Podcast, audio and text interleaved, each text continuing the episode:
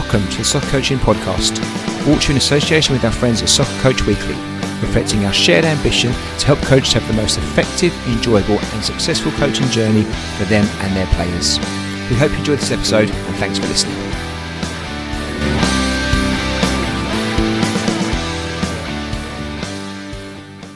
Hello, everyone, and welcome to this episode of the Soccer Coaching Podcast it's a bit different today. I don't do many of these. Maybe this is the second or third one that I've done. Um, but this one's just going to be me covering a topic that has come up a, a, lot recently. But I've actually had three questions come in over the last maybe 10 days or so, kind of around the same thing. And it was a topic that really it's about the stuff that I've mentioned uh, previously on other episodes. So it just made sense really for me just to get down maybe and record this one and talk a bit about it, hopefully to answer those questions. And I'm sure that other people will have had the similar thoughts if they've been listening to previous episodes too. So the topic is really around some things that have come up in other topics on previous podcasts that we relate back to the stuff that I do in some of my coaching sessions uh, and how I set them up. Um, and it's thing around the three A's. So we have this thing that we call the three A's that we use to kind of, I guess, underpin everything we do in relation to putting our curriculum together for the players that we support. And it works across several age categories. So we use it for our current under 11s and under 14s. And I think it'd probably work for probably any age category, to be honest, but you can decide upon that. So we're going to talk about that. Um, the questions coming from um, Kenny Johnson, uh, Dan Rooney and Liz Topham. So thank you for those. They were slightly different. So I read, read out the questions, but it was along the same lines of referring back to uh, what I'd spoken about about our, our six key behaviors and our, our core values, a bit about the, how we use the outwork, out, think, out, play bit, and a little bit about the third A that we call application and how we use that in relation to development or our playing principles. So I can clarify those those points um, under this kind of heading of the three A's. And the episode's called The Three A's to Maximize Game Impact, because essentially that's what we're trying to do here. So it's all about how we think we can provide a framework which best allows players then to demonstrate their maximum potential in relation to game impact in matches. And obviously, what we're trying to do here is use training to create that opportunity for them to shine in what is essentially, I guess, the test, the match itself this has kind of evolved over years of different things and we've used similar words and similar phrases before in different ways but it kind of culminated together in in this three a's concept. So i'm going to break it down. I'm going to talk through it. It shouldn't take too long i don't think. I hope if i know what i'm talking about but we'll see. Um, but i'll break it down. I'll work through it and then i'll try and explain each bit and how we use it with, with the hope being that maybe as uh, you know, as you listen to this and pick things out, there may be things in there that you think are relevant for you and you can use. Or better still for me, if there's things you think could be better, please let me know and I can improve uh, what I'm doing and try and help out the players even better with some of your suggestions and things. So um, I do like to nick a few good ideas. So please feel free to critique and um, I can take any constructive feedback on this. You may have a much better way of going about it than, than I've done it. So let's share and, and improve. Okay, so the three A's. Uh, what's the background to this? So, um, I'm very much a believer in trying to support the practical side of delivery with, I guess, um, some theoretical side. So, not that I want the players to feel like they're coming to school when they come to a session, but certainly have it bedded around some kind of, I guess, um, worded framework and structure for a couple of reasons. Number one, because it really helps me get my head around it and understand it. So I think if I can articulate it in a way that's kind of clear and simple written down, then I've got more chance of understanding it myself and supporting the coaches that help support me or I support them, depending on where we are. Um, so that kind of works for that. And second of all, I think actually it gives some clarity to the players we don't all learn the same way, and we certainly don't all learn with the same learning styles. Um, and that can vary depending on what we're trying to learn at a time. So it's not so much whether or not we're a visual learner or an auditory learner or kinetic learner. It's more whether or not actually the thing we're trying to learn at this moment in time, what different mechanisms are there available to us that enable me to take the information on board and then understand it so then I can do what I need to do to be able to reproduce it in a way that's going to be beneficial, turning technically a technique into a skill, something you can actually apply. So by having different ways of getting information available to players, then hopefully there's more chance than picking these things up and embracing it and I say that knowing full well that some people really don't, don't buy into the theory side, some of the players, um, and some really love it. Um, but then we don't just do theory the same way we don't just do practical, and we try and do a few things in between to try and fill those fill those voids so that everyone's getting a bit of something that might that may help them benefit. So that's kind of background to this. So um, we evolved what we've done maybe over the last five, six, seven years, and we put together the three A. So these are the three things that I believe really underpin development and allow a player to maximize their game impacts. And the first one is what we call attitude. So the first A is about attitude. And for us, we have uh, six behaviors. Now, you know these definitely can be negotiated and are definitely going to maybe change depending on maybe the age of the players that you're supporting maybe the challenges that you have with them or or, the, or their strengths. So i'm not saying you should be wedded to these six things but actually recognizing how important attitude is in driving the whole press whole process around player development is key. Uh, we believe, or certainly I believe that you know it doesn't matter what you do after attitude. If the attitude isn't right in the first place, you're really going to struggle to maximize your potential. So getting the attitude right first is key. And for us, we position that around six key behaviors. So we say to the players, look, there's certain things that we can help you as coaches with, and we will definitely help you with those. But the one thing we can't really do is bring you the right attitude for you. You've got to bring that yourselves. We've got to create the right environment, but we need to make sure that we that we um we do that we provide the right, right environment but you've got to make sure that you bring the right attitude. And those six behaviors that we have number one is a desire to compete. You've probably heard these before but we'll, we'll talk them through these. So it's desire to compete. Number two is a desire to improve and want to get better. Number three is resilience. So our top three desire to compete desire to improve and resilience. So they're really key. And then we have alongside that we have four we have confidence. Five, we have intensity. And six, we have responsibility. That's kind of almost how you play, but these are the six things all together. So, desire to compete, a desire to improve, resilience, confidence, intensity, and responsibility. The idea being here that if you bring those six things to training and into matches, particularly to training where we're trying to get better, then actually we can really focus on the process then. Because without those, whatever we do after that really will be a bit undermined because it's not being applied to 100%. Now, like I said, you could change those six behaviors to anything that you feel are more relevant. Um, but ultimately, what we're doing here is shining a light on the importance of attitude. And for us, if you asked any of our players, you know, what the first A was, they would say it was attitude. If you asked them to list what the six behaviors was, they would list them. They'd probably list them in order and they would recognize the fact that these aren't just words on a whiteboard or these aren't just words in a document. It's really important that we live and breathe these. And because of that, we often refer back to them, I would say at least every session, maybe a couple of times in a session. And one thing this helps with is having a common language. So by using key terms and understanding what these terms look like and what they mean, when we talk about, okay, where's your desire to compete? So let's see a bit more of that. Or how was it today? And they give themselves a rating out of 10. You know, we all know what we're talking about. We know what it looks like and we can refer back to it. So we haven't got one coach using a different set of words and then I'm using a different set of words and the players interpret it different. Um, or we haven't got three different people thinking, okay, desire to compete looks like this, so actually it looks like that. We're all on the same page with it which really helps in that continuity when you're focusing on okay some of these key areas to set, to make sure that they're where they need to be. And what we do around attitude is we talk about, okay, often we try and score ourselves out of tens. We might say as a team or even individually, okay, how was my attitude today? And they might say, okay, I was a six. Like, what could I have done? What, what, what area might I have been able to improve on? They might say, well, actually, I could have played with a bit more intensity or I could have taken more ownership, responsibility here. Um, and they're just thinking about it. So the issue isn't necessarily getting a, a high or low grade the challenge is just recognizing where you are, being honest about that, and thinking about, okay, how might I further improve on that? Even if you're getting like eights, nines, nine and a halves, okay, where, where's that missing half a mark? Where can I go to really, really get that 10 out of 10? Because if I can drive my attitude up to its maximum, then that's going to help with what comes next. So that's our first A on our three A's of game impacts.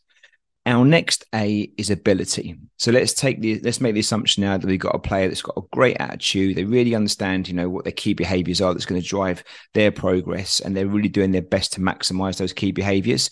They might not be perfect in all of them, you know, that, that's probably more than likely. They're not perfect in all of them, but actually if they understand it and they're trying, then that's a great place to be. So we can look at ability now. Now, for us, we kind of see a player needs to have three things to be able to probably dominate uh, in a game. Um, and that is really, and this is in an order as well. So that is their ability to outwork their opponent, um, which is kind of the physical side. And even though I know we don't always like to acknowledge the fact that actually physicality is still a massive part of football and sport. It's an invasion sport. There's one ball. There's eleven players on each team on the pitch trying to get hold of it. So you know, physicality does it is a massive part of it, and I think it becomes more so as the players work through the age groups. Um, I'm not saying it's not important at seven, eight, nines, and tens, but certainly I see it more now at 13s, 14s, and so where for the physical side of the game certainly becomes more prevalent, and you need to be able to hold your own physically on a pitch. That doesn't mean you've got to be six foot six and full of muscles. It means you've got to be clever with how you use your body. You may be the smallest kid on the pitch, but actually, can you use your physicality in a way that's going to maximize your potential? So, how do you outwork? Is the first one your opponent. So that's under ability outwork. The next one is outthink. So once we can outwork our opponent using our body in a clever way, how do we outthink them? And that's around decision making, really, and game intelligence. So you know, what kind of decisions can we make? Can we make the right decisions depending on what we're trying to achieve? Um, not what I think as the coach, but what you think. Can you make the right decisions based on what you think? Um, and then finally, once we can outwork, outthink, we can then potentially outplay our opponents. That's actually where the technical side comes in. So, can we do? Can we actually deliver on some of those technical processes we want to execute some of the decisions that we're making. Um, so you need those three things really to have the ability to be able to dominate your opponent. So can can I outwork them? Can I outthink them? And can I outplay them? Um, again, not easy. None of this stuff's supposed to be easy, you know. So that's but at least if we kind of narrow it down, we can see okay, there's a gap in somewhere. Where might that gap be? So let's take let's take a player again. So we've got a player that's got a fantastic attitude, um, tick the boxes there, doing the best, trying right. Okay, there, there, may be issues they're still to focus on. So you know, we might say actually their intensity needs to be a bit more. They've got you know really play with a bit more focus in their game and really being in, in the moment at all times. So it's something sort of work on. But uh, but overall, they're, they're good and, and and they understand that and they're working on it. So now we can look at their ability. Okay, if it's not working out, what is it? Is it a physical thing? Are they struggling with something physically? Are they not using their body to their full full potential? Are they over relying on their body in some ways? Maybe they've had a growth spurt and suddenly they've hit six foot before their mates have, and they're relying a bit more on their physicality. So they're inviting pressure and battles that are okay for now, but that may become a problem as players catch them up physically or, or learn to use their body smarter. So you know, are, are, are, they are they doing the the outwork bit in the best way for them? And then we can look at decision making. Okay, maybe they are they they're, they're using their body really really well, but what they're doing is making bad choices. Now that might be in the sense of where they run to, where they move to, how they move, how they receive, what skill they're trying to use. So there's loads of variables here, but at least by narrowing it down, you can start thinking, okay, why are they struggling on the football pitch, or why are they excelling? Why is it going really well for them? And can we look at some of the ways in which we can develop other areas of the game then to make sure that we're, we're developing the whole player, not just one of their super strengths? Um, but often you see these things from the other side where it's going wrong. So actually, when you look at a player's performance, think actually, why are they struggling to have game impact? Their attitude's fantastic. You know, physically they're all over it. Actually, maybe it's decision making. Maybe it's just movements they're making. Maybe it's just the fact they're they're picking the wrong moments to get their their long range shots off when they could be driving closer to the goal before they shoot. Maybe it's the passing. Maybe it's the movement. Um, the game understanding might not be what it needs to be. So again, as a coach, I think that's where you know we can step in and, and, actually coach after we've done the facilitation part. We can actually step in and share some ideas and things and hope to support them around that but let's imagine then we've got the great attitude. So we've ticked, we've ticked, the, we've ticked box A, and on ability, they're outworking and making great decisions, but it's still breaking down somewhere. So maybe it's an outplay thing, maybe it's a technical element now. So maybe they're trying to do that right skill, but it's not quite right. Maybe their their passing isn't where it needs to be. Maybe they're recovering, running back really super fast, getting the right position to win the ball back. They're getting there, but actually they're they're, they're tackling technique isn't quite sharp enough. Maybe they're leading with the leg rather than going in first with a bit of contact. So some of something not quite right there. So, but at least we can narrow it down now to okay, this is an outplay bit here. So we've got a technical challenge here we need to work on. Now, the reality is you might find it's a little bit of everything here and there, but again, as the coach, you can analyze it a bit closer. You can work with your co-coaches to make sure you're talking the same language. And when you talk to the players and you ask them questions, nine times out of 10, they'll tell you where the issue is themselves because they understand it or they think about it. Um, and that really helps them then correct it, you know, or if it's a super strength, okay, why is that working out so well for you? How come you're scoring five goals every game? Well, you know what? I'm big and strong and I'm powering through and, you know, I can smash a shot in the back of the net. Fantastic. Okay. Can we find different ways now in which we can score those goals? Um, because if you're 14 and you've shot up earlier than some of your peers, then maybe that that super benefit you've got now, keep working and, and using it. But actually, can we also challenge in other ways to make sure that if players do catch you up, you know, you can serve their game impact and you don't lose your confidence or you don't lose that you don't lose if, if that super strength gets watered down a little bit, you've got other strengths you can bring to the table, so you can still don't you don't lose that game impact that you're having right now. So there's ways in which to look at it.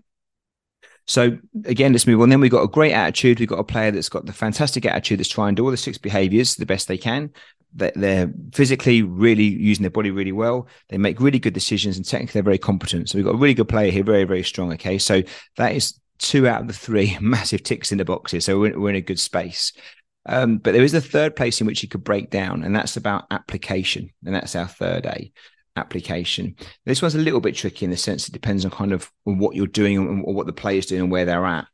But this is about the ability to apply that wonderful attitude and that super ability uh, in the context of whatever you're trying to achieve. So, what I mean by that is, if we imagine maybe I don't know an under sevens team, so we've got six six year olds, maybe seven year olds now, you know their application what they're trying to achieve should be something along the lines of kind of just practicing playing the game. Yeah so maybe not position specific maybe just kind of getting a feel for football understanding different roles and responsibilities understanding different uh, different what, opponents how they play against different challenges. Um, so the application there would be about your principles of play. So if I was an under sevens coach, you know, it, it's going to be about get on the ball, be brave on the ball, you know, try and share at the right times, but don't overshare. It's going to be about can we attack and defend together as a, as, as a team? Um, can we work clever together? Can we do things to kind of help us develop as players? Um, certainly not focused on results or individual positions necessarily. Certainly not one position anyway. You might play a position, but I'd expect you to kind of almost be able to move around and rotate and be flexible in that one one, one position. Um, understand different formations here, but the application bit here will be around your principles of play. So you might have a team where you think, okay, I've got three or four in possession principles, three or four out possession principles. What I need the player to do now is to use that great attitude and that great ability to actually put it in line with these principles. Now, where I see this work really, really well is when you've got a good player that listens, that learns, that understands it, that embraces the principles, ideally has been part of that decision making process in putting those principles together. So they've been involved in that, certainly, you know, maybe not individually, but as a team at least, so that they buy into it and understand it. And then when it comes to the match day experience or at training, they're actually working super hard to deliver on those principles of play. So you might have, okay, in possession, we make the pitch big, uh, we try and move the ball fast, and we try and create high quality goal scoring chances. Okay, there's our principles of play. Fantastic. So if I'm that player and, you know, I've got the right attitude, I'm really motivated, I'm trying to, or got all the key behaviors, and I, you know, I use my body well and I can make good decisions and technically I'm pretty competent and I'm really trying to deliver on those principles of play. Fantastic. We're in a good place. Okay. And again, if it's not working, the coach can intervene a little bit. It's just a few things here about where they might want to move into or what the, or what the triggers are, what the cue should be here. You know, not over coaching, not over interfering, but certainly just reminding about the principles of playing, what they might look like, asking good questions around that to help the players kind of embed that understanding what I've seen sometimes where it breaks down here, and I've seen this at all different age groups, is where you get a player that has got a great attitude, you know, in many ways. Uh, maybe there's some issues there, but that, you know, generally speaking, you know, he's got a good size to compete and wants to improve and wants to play football. They've got fantastic ability to outwork, outthink, and outplay but they don't always want to follow the principles of play. Often they want to do their own thing, you know, and it may be because they're a super, super strong player. Um, it may be because they're in the academy system and actually, but not signed. So they're, they're playing maybe a, a, a professional academy um, two or three times a week. And they come to us at the weekends for the grassroots football and they're getting coached a certain way, you know, three times in the week. And then to us, it's a bit different because I think grassroots coaches have got that that challenge of trying to develop individual players, but also put a team together, you know, and that is a challenge. That's the reality of it all, where often the academy system, you don't necessarily have to worry about the team so much. It's just trying to develop players individually. And that's how it should definitely be. We have to try and unpick some of that stuff and just try and get the balance a little bit more even, um, rightly or wrongly. But we, there is the obligation to try and put a team out on a Sunday that can be, you know, can be competitive. And if you do it all on your own, then that's a bit risky because if that player is not there one week or not up one week or poorly one week, then, you know, the team doesn't function as well. So we've got to get that balance right. Um, so if you've got a player there that maybe doesn't embrace the application side of things, well, then again, that can be a challenge. And I've had players that really just don't want to do our principles of play. Some very good players that just won't embrace it. They just want to play for themselves. There can often be a parent behind there uh, in the ear of the kids. Not it's not usually the kids' decisions on this ones. It can be influenced externally, or actually they're just wired a certain way where they, you know they they they're used to doing things their own way, and that's them. And in some ways that can be a super strength for them. It may not be the super strength that you need, the your players need in that team, and that will be a decision you have to make, I guess, with the other players as well to see what the best way of moving forward is. There, it can be quite challenging, um, but in an ideal world, what you'd have is you'd have that first A of a great attitude, you'd have that second A of wonderful ability, and then you'd have the third A of application where you've got the players actually trying to do their best to deliver on the principles of play that you've got in and out of possession, maybe end or on transition.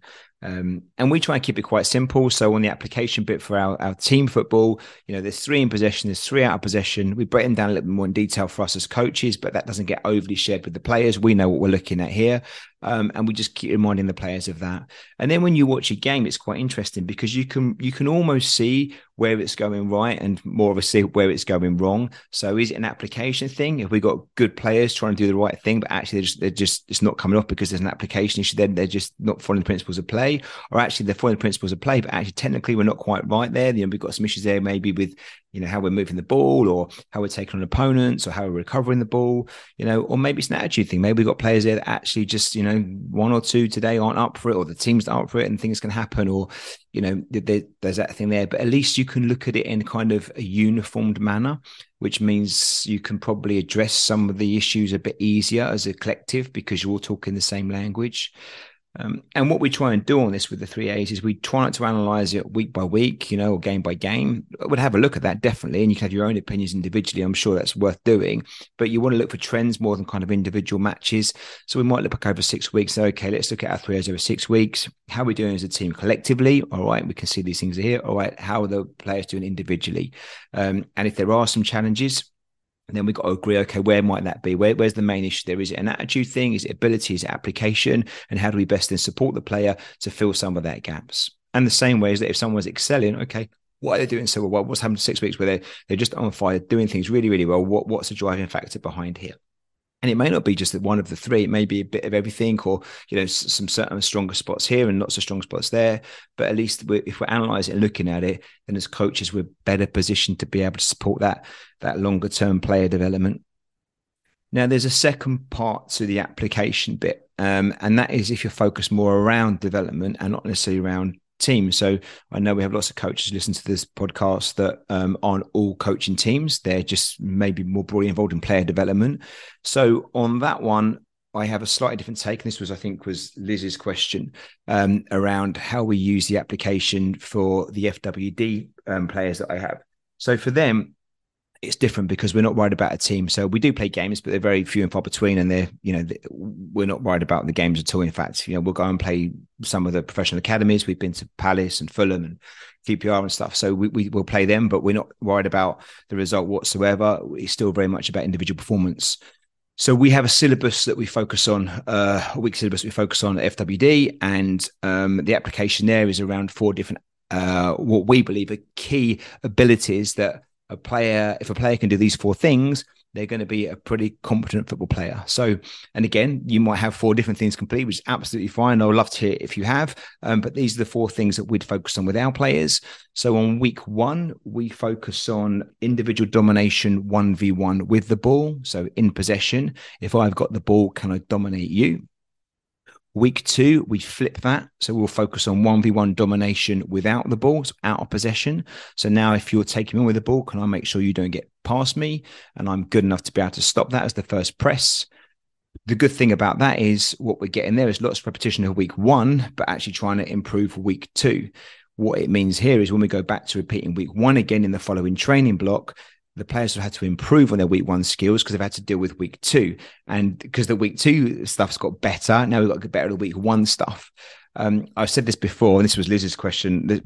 So part of Liz's question was the fact that when I was talking about, I've seen some fantastic football teams, football teams that train really, really well, that are really good at on the ball stuff, but they can often face a team that's really, you know, that's practiced more off the ball and they look a bit average because when they're training against each other, the players out of possession probably aren't applying themselves as well or as committed as they do when they've got the ball. So it's a bit of a false economy. So when you do start playing teams that actually really press you well in close spaces and are hard to beat, suddenly you don't look quite as good in possession. And the challenge there is really if you can raise your out of position football up the best you can, well, that makes the players have to work super hard with the ball and get even better at it, which is a good thing. It's not easy, definitely not easy doing out possession stuff. I do understand that. Trust me, I, I do it regularly, but it's probably makes the biggest difference to how the players do develop and improve. Um, so week one, dominating one one with the ball. Week two, dominating one one without the ball. Then week three, we do what we call playing clever together with the ball. So we get in possession, but this is about teamwork now and about how we can share and combine and be clever together. So we manipulate the ball. So it doesn't mean we throw away week one and week two stuff, not at all. That is still in there. But actually now we encourage a little more. Okay, if we can beat a first pair of legs, right? What are we going to do next? We get how do we how do we share that ball to progress it in a positive way? And you know this in, I guess, in a grassroots team or in a football club or, or in a team that's going to play matches regularly will link into your principles of play. For us, we're not worried about that too much. It's just very broad principles. These players will go back and play for their grassroots teams. We don't want to kind of tread on any toes there and start telling things that we think are right that may be contradictory to what they're trying to do at the weekend. So by just getting to think about how they play clever together, they're just thinking about different ways and ideas in which they can do that and then when they go back to their their teams, then hopefully they've just got a, a, a more embellished skill set that they can use to be able to do different things on the pitch. And then week four, I'm sure you probably guessed it already, but just in case you haven't, week four is playing clever together without the ball now. So how do we actually defend as a team? It's not individually now, although obviously that first press will be week two stuff. But what do I do now if I'm not the first press? How do I help out my teammates to make sure that we can recover the ball as quickly and effectively as possible? Um, so week four is all about how we press and we cover and we protect. So how do we work together to make sure that we're we're gaining that ball at the right time in the right way to allow us to then attack again? I often think of defending as attacking, but without the ball. So, you know, how can we attack without the ball? So we're setting little traps here. How can we be really clever? How can we pinch it back at the right time? Not necessarily rush to win it, but win it in a way that we've got control. And if we can't win it, how do we control the play without possession anyway? And again, what you get there is by doing week four is you get a lot of week three opportunity. So we encourage the players, right, when your team's in possession, your focus should be week three, what we did last week. So stay doing that. But actually, when you haven't got the ball now, we want to see how good you are week four. So are we pressing right? Are we covering? Are we protecting right? Are we looking at those triggers? Are we covering spaces? Are we switching around when the ball moves, you know, to make it really hard? And again, what that does, similar to week one and week two, it means that the week three stuff has to get better because we're focusing the week four stuff. So we, we're kind of trying to spoil the success from the previous week, um, which really seems kind of counterproductive. It's really hard to coach because you you really are trying to coach stopping, you know, and it, you know, and it doesn't look as pretty. And I always think about the parents watching, they can think, oh my God, it looks like a nightmare session. Like no one's got any successes, no goals going, what's happening? But that's the whole point of it.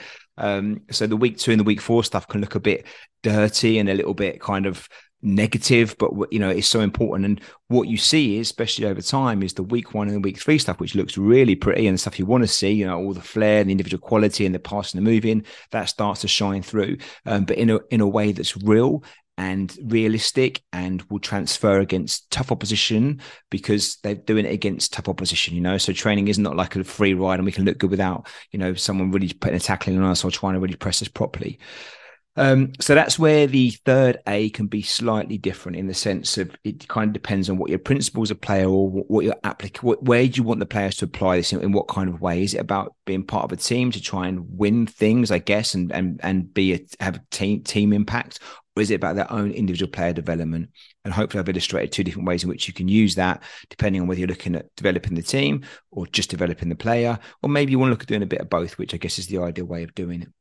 I hope that was relatively clear. Um, so there's our three A's to maximizing game impact. Attitude that we we focus around six behaviors. Obviously, you know you can embrace that how you want to and change that how you want to. Ability, we use outwork, outthink, outplay. Again, you may have a completely different idea what ability looks like, you know, but that's up to you. And then application, we would use it around our playing principles for our grassroots team, and we would use it around those four weekly cycles for our player development work that we do during the week. And what I set on to actually is after week four, we don't go back to week one. Uh, we do it on half termly blocks, which is usually either five, six, seven weeks, depending on how long the term, the half terms are. So for week five, six, and or seven, depending on how many weeks it is, we would call it game impact week. And what we do then is we try and give the players an opportunity then to show off their week one to four stuff, but then we also add in some of those six behaviors. So we might say, right now we're focusing this week on um, game impact week. So let's see your stuff, and we're going to focus on um, a desire to compete, and we'll create a game that allows bonus opportunities and bonus points um, for those players that show the best desire to compete. So it'll be a game of football. It'll be directional. Everything else, there'll be very few changes. It will look like football. It'll probably be the scoring system that changes the most, just to really shine a light on the fact that we're looking at that particular behavior sometimes what we've done actually more recently and it's worked quite well I, I do like this as a session um, we've called it having a winning mentality and we'll, we'll, take those behaviors and we kind of wrap it up in a package all around that actually we call it a winning mentality and we'll talk about okay how do how does a loser play and how does a winner play and and then we'll, reward points around that as well. And again it's just trying to focus on that side of the puzzle if you like. So the football quality stays the same. We expect to see the same things we practice in week one week two week three week four but now we're really focusing on those key actions those key behaviors just to make sure it's all kind of put in together. And then hopefully we finish off during the holidays with some kind of showcase game um, or a tournament or something where the players get an opportunity to see if, what it looks like in practice. And as coach, we get a chance to have a bit of fun and just watch and, and see what happens. If you're coaching a, grassroots team over a longer syllabus, you probably could stick with that a few months at a time, have a longer process, focus a bit more in, in depth on your playing principles, um, so what we would do here with the three A's is we would look at our playing principles first, so and work back from there. Okay, so we might do okay in possession stuff for three weeks. There may be a week of out possession, then again in possession, three weeks out possession a little bit. So we wouldn't maybe have a you know a 50-50 split here, but we wouldn't ignore our position, but we would just base it around our playing principles, but making sure we're embedding you know what it will look like in each session so what does outwork look like today? What does outthink look like? what does outplay work look like? So, for example, if we were doing our playing principles in possession, uh, number one players in possession, make the pitch big. Okay, so outwork in possession. Okay, we've got to be looking to move ourselves into space, right? So there's some physical demand there about actually moving into space to create the pitch to, to be big. Now, this is a bit of a misnomer because we don't actually we don't actually always insist about being big, but we would want to have a, a, a, longer option. We can have some close players too. Not everyone's got to run to the corners of the pitch, but for us, it's about that notion of okay, creating some space when we've got possession of the ball. So the outwork, but is that physical ability to move into space, so to react quickly, um, the outthink bit here is okay, where do I go? Where is the space? Where can I best deliver on the principle of play? What, what's the right space to go? Depend on where we've regained the ball and where we are on the pitch. And then the outplay bit is okay, when if I'm the player with possession of the ball, you know, how do or, or the one that might receive, how's my passing, my movement, my receiving, those kind of things. So in relation to that particular session plan, that would be our work, our outwork, outthink, outplay focus. Now we might flip that if we were doing, say, an out of possession principle where it make the pitch small, for example, and try and close the spaces. Well, again, the outwork bit would still be similar, I guess. The outthink bit now is okay, how, how do I press? Where do I go? How do I cut off the passing lanes? And the outplay bit now is okay, how do I actually recover the ball back, regain and retain possession, and tackle in a way that's going to let me retrieve the ball and keep the ball. Um, so again, you know, you still focus on outwork, outthink, outplay. You're just changing what's what's going to be uh, the key elements within each of those three things. The attitude bit will be quite consistent from every week, so all six behaviors. But there are certainly some weeks when some shine more than others, depending on what the focus is but really you want to see the players bring all those six behaviors every or we want to see them bring those six behaviors every week to every session. Um, and if someone's not then we can quite easily talk about that. So maybe some players looking like they have confidence that week. Okay we can have a little chat. Well, what's going on? It's there for reason you know. We can't give you confidence. Well i think we can certainly kill it but we can't give it to you. So we've got to make sure that the environment is supporting these behaviors so there's no fingers pointing back at us. It's up to us as coaches to make sure that we're not putting any, any barriers in the way of those six behaviors um, and as long as we're not doing that, then we can talk to the player if they're not delivering on one of the behaviors, or it's, it's clear that they're kind of off par on it, and have a little chat about why that might be and the importance of it, and hopefully getting back in the session then with a bit of focus and a little bit of improvement. Doesn't always happen. Oh, kids are allowed to have bad weeks, um, if not bad months. You know, we've seen some players have wobbles for a long time, but you know, it's it, it, if the trend is looking six weeks more, then it's definitely worth the conversation. Um, the odd week here and there, I think, has to be accepted as part of it all. Football is not linear. The development's not linear. Sorry, we have to work with things. Um, but ultimately, I think if you're patient with stuff and you have the right messages and the players understand what good looks like, then um, they've got a much better chance of being able to deliver on good and then kick on from that. I hope that all made some sense. So that's the three A's. The three A's to maximizing game impact. That's kind of what we spoke about in previous episodes. So I hope I put it together in one thing here. We've never spoke about it before as a as a whole collective. So I hope that's done that for you and answered the questions that were asked by Kenny, Dan, and Liz. Um, just a couple of things why it's just me on the podcast. That's okay. First of all, just to say please the podcast we don't look for advertisement. We're approached regularly to people to want to sponsor the podcast. Um i said no to lots of organizations for different reasons. Um, we've got a great sponsor now that i couldn't speak more highly of. So the soccer coach weekly if you've not had a little look at what they do please do. The link will be in the show notes. Um have a click on the website. It may not be something you're interested in absolutely fine but have a look. I can tell you now these are a fantastic group of people. They do a fantastic job all for the right reasons. Um, they're a great sponsor to us and something that I was using before. So I was happy to go with them because I knew how good their, their what they do is and how it helped me out. Um, like I said, it might not be right for you. So there's no pressure on this one, but at least if you don't mind, have a look at what they're doing, check them out because not only they do a fantastic job, they're also fantastic people and also if you could with you know what gets the podcast recognized and um, picked up by people that don't necessarily get know about it is uh, re- uh, reviews. So if you can click on leave us some stars a little comment would be fantastic. It really would be appreciated. We'll give you a shout on the podcast if you want. If you leave a name we'll say thank you. And if you could tweet like share that kind of stuff. We don't often ask for this. This is probably the only time i'll ask for it. Maybe this ep- uh, this season and maybe once again next season something like that. But we don't often ask. But if you could do that that'd be brilliant. It just means means more people get to see it and hear about it. Um, not me rambling on. That's not the important bit, but more the awesome guests we've had on. We're nearly getting to 100 episodes. We've had over a quarter of a million downloads. Um, so the podcast has done some great things, but that's because of the wonderful guests we've had on. And people need to hear really what they've had to say because the feedback we get from you guys listening is the fact that you know it's really helping in the sense of getting you thinking about certain things and hopefully then having the players have you know that slightly better journey because you've managed to maybe shortcut a few things the mistakes you might have made or things you might have done differently if you hadn't heard from a particular person talking about a particular topic. So um, please if you can like share review tweet whatever you can. Give us a follow on twitter as well. That'd be brilliant. Uh, we're going to try and put some more things out on twitter if, if we can and also share more stuff. So hopefully you get a few things on that. Um, and then, very finally, any questions or any topics you want us to cover, drop us an email. Again, it's in the show notes. Just drop us an email. Topics you want to cover, questions you've got, uh, or guests you want on, or if you want to come on yourself and have a chat about things. Look, we're looking for real people who are out there doing it at the weekends. You know, real experiences. Um, it would be great to hear from you. It's an open door to anybody and everybody that wants to come on, as long as you're comfortable having a chat. I, I promise you, it's it's friendly. I'm certainly not professional, so uh, you'll be much better than me if you come on the podcast and want to share your story. There are no right or wrongs. Um, my slight worry at the moment is the fact that we seem to be saying a lot of the same things to a lot of the same people, which all sounds brilliant, but actually, it'd be nice to have someone think a bit different about stuff or have a different opinion tell me the long ball's right for under sevens, or you know, we, we should be doing headering, or I don't know, whatever it might be. But um, it'd be nice to have some different views because it keeps us all thinking then and questioning stuff. And we haven't all agree all the time about this. We know that football's all about opinions, and we're allowed to have different ones. That's for sure. I think the only thing that really matters is if you're involved in grassroots youth football, as long as you're putting the kids first, and we're all doing that, then hey, anything else is fair game as long as we're putting the, the children first. Thanks so much for listening. I hope that was useful. And um, look out for the next podcast, which won't be too long behind because I'm not going to leave this one with just me out there for too long. So we have another one coming very soon, I'm sure. But thanks so much, everybody. Cheers. Bye.